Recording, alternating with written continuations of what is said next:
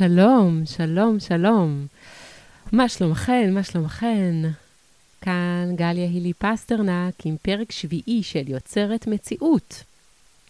הפודקאסט על... שואלים אותי אנשים אה, שאני מספרת להם שאני מקליטה את הפודקאסט, שואלים אותי על מה הפודקאסט, ואני לא כל כך יודעת מה להגיד, כי זה כאילו עליי, אבל לא רק עליי, זה על החיים, ואני כאילו מדברת על כל מיני נושאים שמעסיקים אותי כאומנית, כבן אדם, כל מיני דברים שאני מגלה וחושבת עליהם. אה, אז זה הפודקאסט, אני לא ממש יודעת להגיד על מה הוא, אפשר להגיד שהוא על החיים. אה, בפרק הקודם דיברתי על, על הוראה, תחום שמאוד מאוד, אני גם עוסקת בו וגם אני, יש לי המון שאלות לגביו. והיום אני הולכת לדבר על משהו שגם קצת קשור.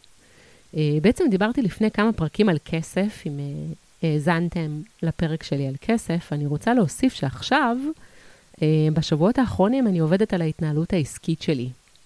התחלתי להיעזר במלווה, ביועצת, שתעזור לי לנקש עשבים שוטים ולשתול פרחים חדשים בערוגת העשייה והרווח שלי.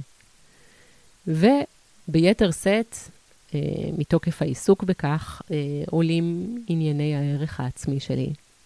כמה מפתיע לפעמים לדעת שאנשים שנראים לך חזקים, שלמים, מכווני מטרה, נשים שהן מיישמות, אה, מגשימות, חוצבות דרך, לא מפחדות, בעצם בבית, בשירותים, במיטה, הן נופלות לתוך איזה מין חדר מדרגות אשרי כזה. מכירים את אשר? מכירות כמובן, כל הרישומים האלה של אה, מדרגות שהולכות הפוך פנימה ולא נגמרות לעולם, משהו אינסופי כזה. מתגלגלת עד אינסוף תחתיות, מפחדת מכל מה שאמרו לך או לא אמרו לך, שעשו או לא עשו, מה שכן עשית, מה שלא עשית, את מסמנת במיליון מרקרים כל מיני הערות אגביות שנזרקו אלייך. אני כן שווה את זה? מגיע לי בכלל? מי אני שאני אבקש את מה שביקשתי? הכל כל כך יקר היום, והתנאים שאני מציבה, אולי הם דרקוניים, אולי הם בלתי אפשריים, ואולי אנשים אה, מעוטי יכולת לעולם לא יוכלו ללמוד אצלי או לקנות ממני עבודה. מה, אני מתאימה רק לקהל מבוסס, וזה אולי סותר את כל מה שאני מאמינה בו, שלכולם מגיע? מצד שני, תמיד יש את הצד השני, כן? גם לי החוגים של הילדים שלי יקרים, ואני עושה סדרי עדיפויות כשאני רושמת אותם. ואני מאוד מכבדת את הגבולות שהמורות והמורים של התלמידים שלי מציבים, ואת המסגרות שאנחנו אה, בוחרים בהן אה, מדי חודש אה, שאני אה, משלמת להם כצרכנית. זאת בחירה שלי, אם לקחת או לא. ואני יודעת ומכירה בתועלת שהם אה, מביאים לנו, אה, לילדים שלי או לי. אז אני באמת מדברת היום קצת על החוגי ציור שלי, על השוק הפרטי והעצמאי, על איך את מתמחרת וכמה את לוקחת וכמה באמת שווה ההון התרבותי והאומנותי שאת מעניקה, שאני מעניקה, איך את מחשבת ערך לדבר כזה, ומה אם יש אנשים שחושבים שאת לא שווה את כמה שאת לוקחת? אז אני עשיתי סקר שוק, ואני שאלתי קולגות שלי, סטודיו ותיקים וחדשים, חוגים לילדים, קבוצות למבוגרים.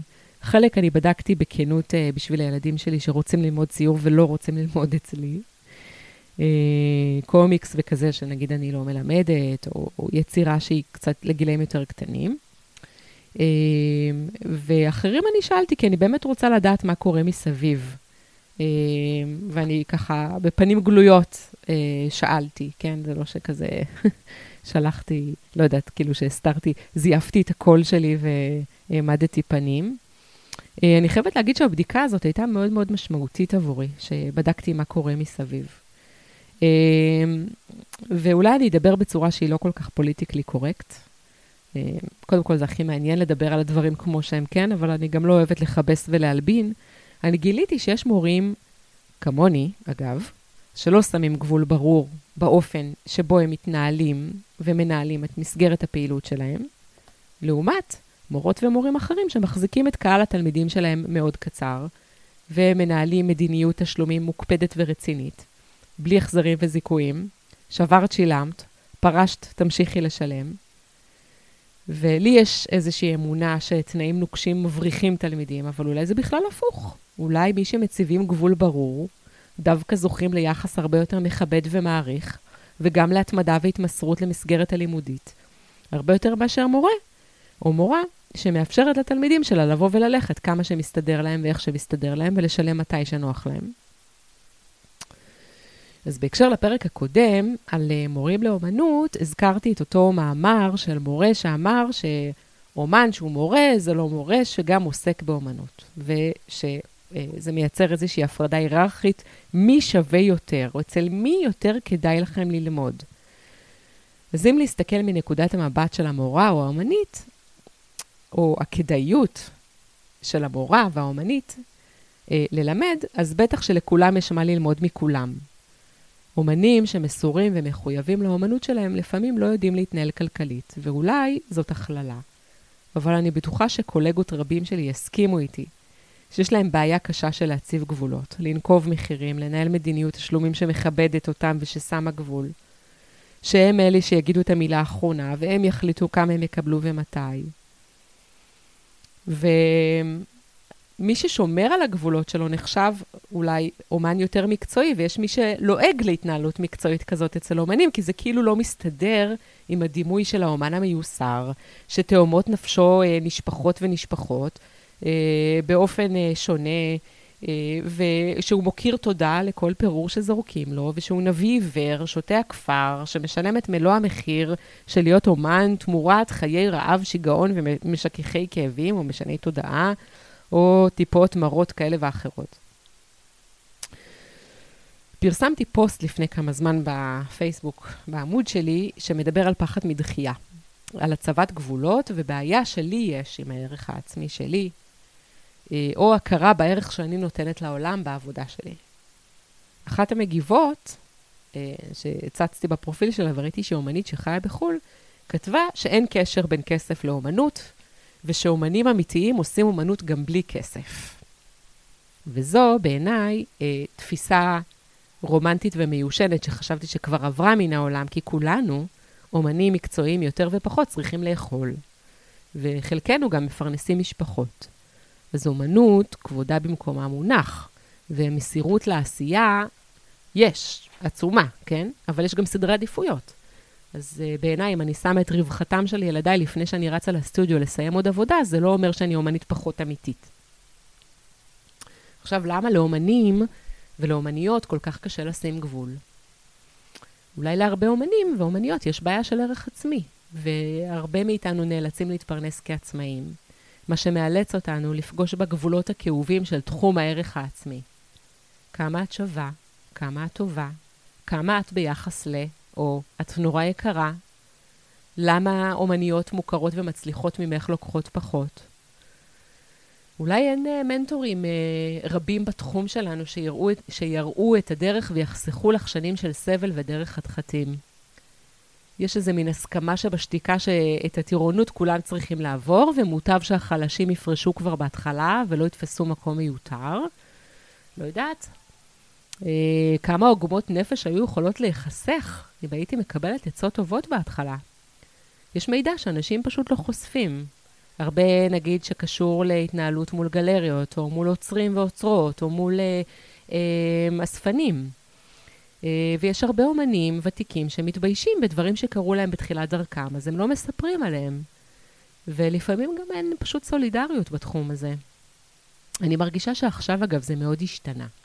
יש רוח חדשה שנושבת בין אומנים כבר שני עשורים כמעט, המון אה, שיתופי פעולה, שיתופי מידע, התקבצויות למען מטרות משותפות, תיקוני עוולות, חשיפת מנגנונים מעוותים ופירוקם, זה משתנה.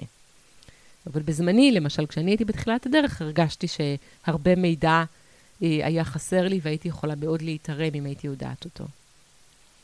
בכל אופן, כשאני מחפשת אשת מקצוע שתעזור לי בתחום מסוים, למשל פסיכולוגית או מורה ליוגה, עבורי זה קריטי מי תהיה הדמות שתוביל אותי ותעזור לי להתייצב, להזדקף, להבריא מכל מה שכואב לי וקשה לי בגוף ובנפש. לכן כשמצאתי את המורה שמועדפת עליי, אני אתן לה כמה שהיא מבקשת, כי היא זו שמתאימה לי. ואם זה סכום שאני לא אוכל לעמוד בו, אז אני אחכה, או שאני אמשיך לחפש עד שאני אמצא. אותו הדבר אני חושבת גם לגבי החוגים שלי. יש המון מורים מעולים, המון מקומות שמלמדים בדרכים שונות. מורים רציניים ומסורים, מורות, שיש להן הון יקר לתת לתלמידים שלהם. דיברנו בפעם שעברה על מאפיינים של מורות טובות, מקצועיות, נדיבות, אמון, הקשבה, עיסוק בתחום שאת מלמדת. לעומת מורים לא טובים, שלא מתעניינים בתלמידים שלהם, שאין להם כוח וסבלנות, מורים שהם משפילים, מקטינים, מייצרים השוואות פוגעניות, לא עוסקים בתחום שהם מלמדים, לפעמים אפילו לא אוהבים את התחום שהם מלמדים. אז uh, אני חושבת שריבוי מקומות בהם אפשר ללמוד אומנות זה דבר מצוין, ואני ממש מברכת שיהיו עוד ועוד מקומות. אני חונכתי וגדלתי על התנהלות בתוך עולם תחרותי והישרדותי. ויתרתי על התפיסה הזאת לפני למעלה מעשור, ואני מאמינה גדולה שהרבה אפשרויות זה דבר טוב, ושאף אחד לא באמת מאיים עליי, כי אף אחד לא יכול לתת את מה שאני נותנת. כי כמוני יש רק אחת. אז אה, גם אם מישהו ילמד בדיוק את תוכנית הלימודים שלי, זה לא יהיה אותו דבר. אגב, גם זה קרה, שאומנים אחרים, קולגות, כן? ביקשו שאני אשלח להם סילבוסים שכתבתי כשלימדתי באחת המכללות שלימדתי בעבר. הם התחילו ללמד בכל מיני מקומות וביקשו שאני אשלח להם את הסילבוס שלי. היום אני חייבת להגיד שזה מרגיש לי קצת מוזר. אגב, נדיבות, כן, דיברנו על נדיבות וכל זה, אבל אני לא מדברת על נדיבות כזאת, אני מדברת על לספר לאנשים באופן כללי על דברים, אבל לא לתת ממש את המוצרים בחינם. זאת אומרת, אני ישבתי וכתבתי, השקעתי עבודה, כתבתי סילבוס, כמו שאני מכירה, למדתי, יודעת, הדרך שלי, השיטה שלי, שיש לה ערך, וכן, וגם יש לה מחיר, כן? אז, אה, אז אני נתתי למשל את הסילבוסים האלה, ואני חייבת להגיד שהיום זה באמת מוזר לי, כי א', למה ללמד תוכנית לימודים של מישהו אחר? תכתבי בעצמך. את אומנית נהדרת, את חכמה, את מצליחה. שבי, תכתבי. תגידי מה את עושה, תגידי מה את מעדיפה, מה את אוהבת, מה ההיגיון הפנימי ודרך החשיבה שלך. אותם את צריכה ללמד. זה, זה נקרא לימוד חי, ולא ללמד משהו שמישהו אחר מאמין בו וחושב שהוא טוב. כי לא כולם מתענגים או סובלים או מתפתחים מאותם הדברים. דבר שני, באמת, הסילבוס שכתבתי זה כמו לכתוב חוזה או סיפור, או כל סוג אחר של טקסט שיש בו ערך יצירתי ושימוש. וראוי שתהיה מתוגמלת עליו. אה, זה בסדר לבקש עצות, זה בסדר להתייעץ על דברים כלליים שכרוכים בהוראה, אבל לא ממש לקחת את תוכנית העבודה.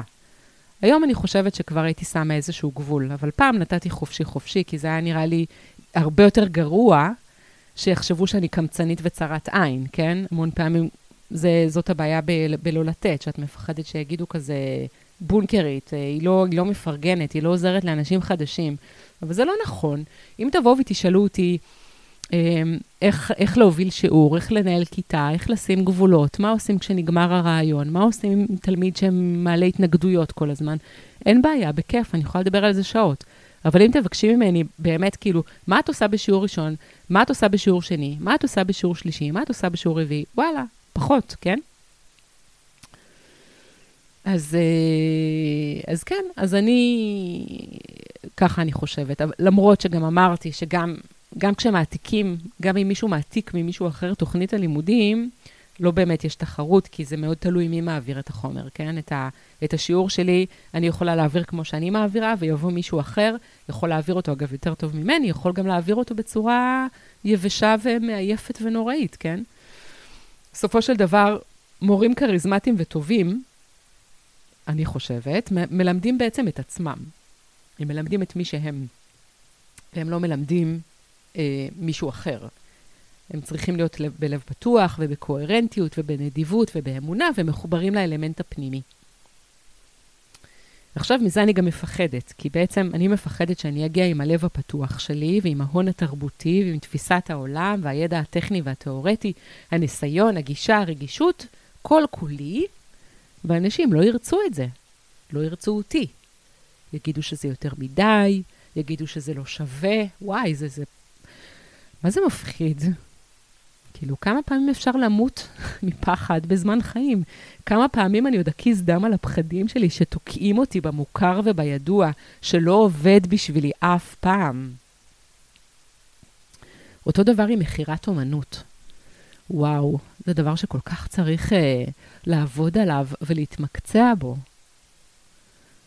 אז אם אני מסתכלת נגיד על המישור, במישור הראשוני, זה שהעולם ידחה אותך זה קטסטרופה. כי אה, בעצם ברור שלא תמיד כולם רוצים אותך. לפעמים אף פעם לא ירצו אותך. אז מה, לא תעשי? ואם את מקדימה את זמנך, גם ואן גוך הקדים את זמנו, אף אחד לא רצה, כן? לא שאני ואן גוך, אבל, אבל, אה, אבל אולי אני עושה דברים שהם לא מתאימים עכשיו לרוח הזמן, שהם לא קשורים לשום דבר. אז מה, מה אם זה אז? ומה אם אני עושה דברים שהם לא קלים לעיכול, או דברים שהם לא מסחריים, או דברים איזוטריים שאין להם שוק? מה, אז אני לא אעשה? ברור שאני אעשה. זה בדיוק מה שהופך אותי למקצועית. אז את לא מפסיקה בגלל שהעולם לא מקבל את זה כמו שקיווית. את ממשיכה וממשיכה. עכשיו מצפים ממך גם לקבל ביקורת באותה המקצועיות. אנשים חושבים שבגלל שאת אומנית, אז מותר להגיד לך כל מיני דברים. ואם את רצינית, את תתמודדי עם כל ביקורת. אבל כולם יודעים שזה לא נכון. ביקורות קטלניות קברו אנשים לשנים ארוכות, סירסו יוצרים מופלאים שלא הובנו, שהקדימו את זמנם או שפשוט חטאו באיזה פלופ, או אפילו שני פלופים. לפעמים דווקא מאנשים קרובים את חוטפת את האמירות הכי פוגעות, והם אפילו לא יודעים כמה זה חודר, כמה זה הופך את הבטן וכמה זה כואב. אנשים שולפים עלייך סכינים בלי לחשוב. ואם את מראה רגישות, אז אומרים לך, את בחרת במקצוע הזה, את לא יכולה להציג ולהופיע ולא להתמודד עם התוצאה.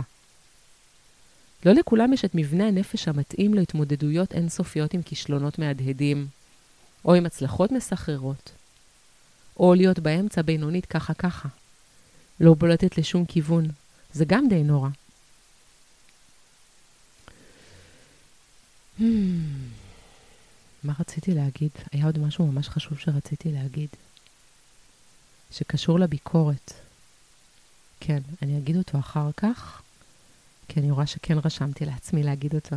יש לי אגב דף, אתם יודעים שאני עובדת עם דף? זאת אומרת, אני מדברת כזה חצי מהדף וחצי לא מהדף, אבל יש לי דף, הכל כתוב, כל הפרק, כדי שאני לא אשכח אה, בלהט ההתרגשות של הדיבור את הנושאים שאני מדברת עליהם. העניין הזה עם הביקורת שמצפים ממך אני אגיד איזה משפט שהוא קצת, אה, קצת כזה לא מכובס, take it like a man. תהיי גבר. את עושה אומנות, אומרים לך דברים לא טובים, תלמדי להתמודד. את לא יודעת להתמודד, לכי הביתה, תעשי כביסה. לכי תעשי משהו אחר, תחפשי לעצמך משהו אחר. אומן אמיתי אמור לדעת להתמודד עם ביקורת. וכולנו יודעים שזה לא כל כך פשוט, וזה נורא גם תלוי איזה ביקורת. אני תכף אומר על זה משהו, אבל כן רציתי להגיד שאני חושבת שזה די ידוע בין אומנים, שכשאת באה, נגיד, לתערוכה של בן אדם, אה, קולגה שלך, ואת חושבת שהתערוכה שהוא הציג היא על הפנים, את לא תגידי לו את זה. וזה לא בגלל שאת לא מעריכה אותו, או חושבת שהוא לא יצליח לעמוד בזה, אלא בגלל שזה לא מה שאת עושה בפתיחה. והוא גם לא שאל אותך, כן? אבל זה מאוד לא מקצועי מצד אומנים להגיד לאומנים אחרים בפרצוף מה הם חושבים עליהם בלי שביקשו מהם, ועוד בטח שלא במעמד הפתיחה, שזה קצת כמו איזה מין, לא יודעת מה, מסיבה. אה, יש קהל, יש אנשים. אז אם כבר מדברים על התנהגות לא מקצועית, בעיניי זה לא מקצועי להשפיל אה, קולגות שלך, כאילו במעמד של פתיחה, או בכלל, אלא אם כן שאלו אותך. אה, זה מה שאני חושבת, וזה נראה לי בסדר גמור. גם לפעמים לפרגן כשאפילו את חושבת שלא מדובר במשהו טוב במיוחד. כי תכלס, אם זה באמת גרוע, אה, לא יודעת. כאילו, הדברים כבר קורים מעצמם, ולא תמיד את זאת שצריכה להיות המלאך המוות הזה שמפיל את החרב. אלא אם כן שאלו אותך. ואז את יכולה למצוא את הדרך שלך להגיד את הדברים. אה, אז, אה, אז כן, אז מאוד מאוד חשוב למצוא טכניקות, אני חושבת, שעוזרות להתמודד עם ההדף של להיות אומנית.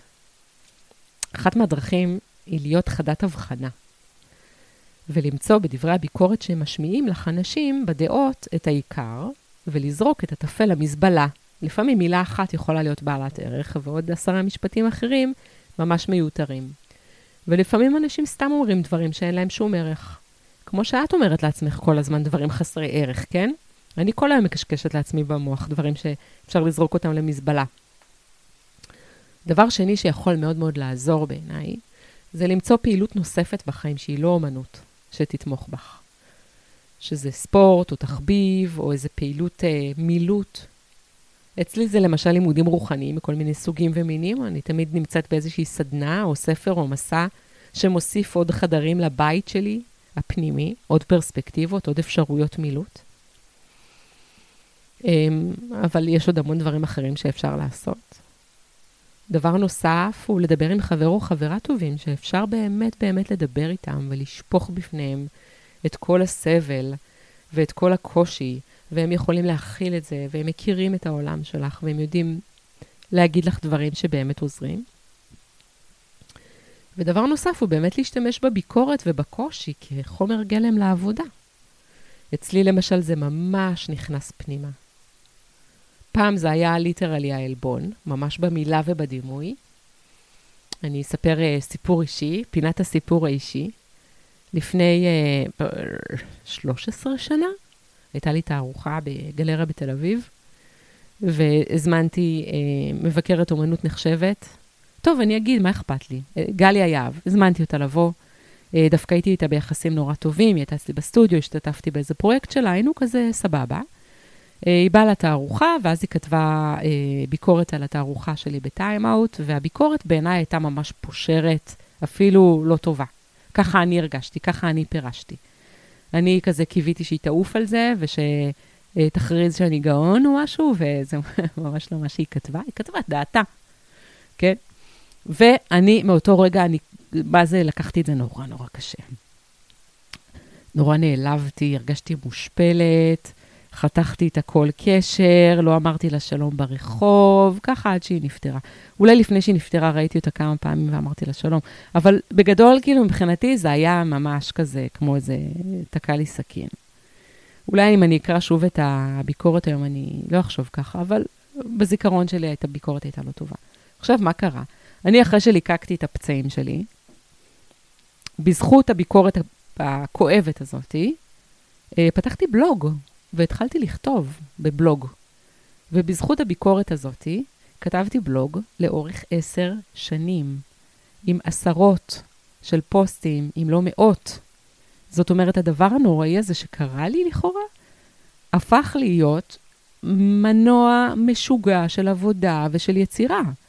מה, מה, מההשפלה ומהחורבן הזה הרמתי בית מקדש. אמ, זה פתח גם את כל האספקט של הכתיבה בחיים שלי. זאת אומרת שאני לא רק מציירת, אני גם כותבת, ואני עושה את זה בזמן האחרון אפילו הרבה יותר. אמ, וזה הכל בזכותה, אפשר להגיד. אז God bless her, כאילו, היא לא איתנו יותר, אבל, אבל גלי היהב, תודה רבה לך. אה, אפילו אה, לא היה לי מושג, ו, ובטח גם לא לך, שכזה דבר יקרה. אז, אה, אז תודה רבה על זה. אמ, כן, אני מתארת לעצמי שגם בטח יש אנשים אחרים שאולי נפגעו מביקורות אה, לאורך השנים.